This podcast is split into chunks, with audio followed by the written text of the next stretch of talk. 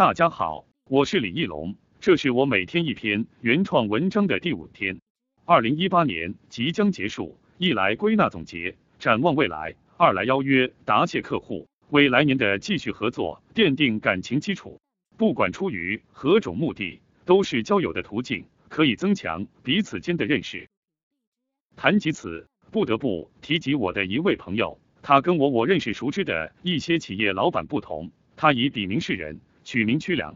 逢有兴趣了解者，他便娓娓道来笔名来历。他是河北邯郸人，取自邯郸境内古地名曲梁、馆陶、曲周、永年均有同名古地。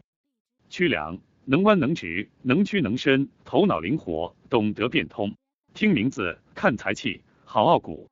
曲梁的才气不仅体现在文字上，更体现在具体做事上。从小热爱诗歌文学，后加入中国网络作家协会。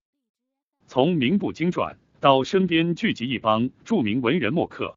屈良用他的实干精神感染感动着身边的人，创办了全国知名的自媒体平台“文字有情”，并以此聚集起一帮颇具才气的朋友。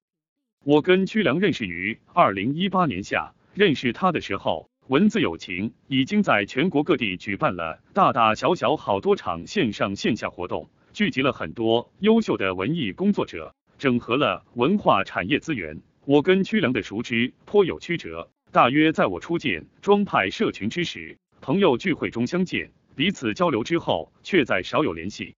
前不久，他跟联系说要准备转型做商业了，我听后内心替他高兴，毕竟靠才华吃饭的人在少数，能够把手里的资源变现才是硬道理。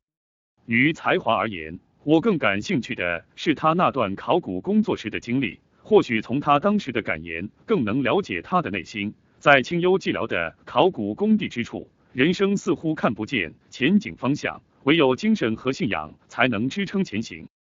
你看他的文字如潺潺流水般诗意，却满是无尽的诉说，数不尽的情怀与情谊。那文字，这经历，完全不像九零年的阳光少年，倒似翻阅着岁月经书的智者。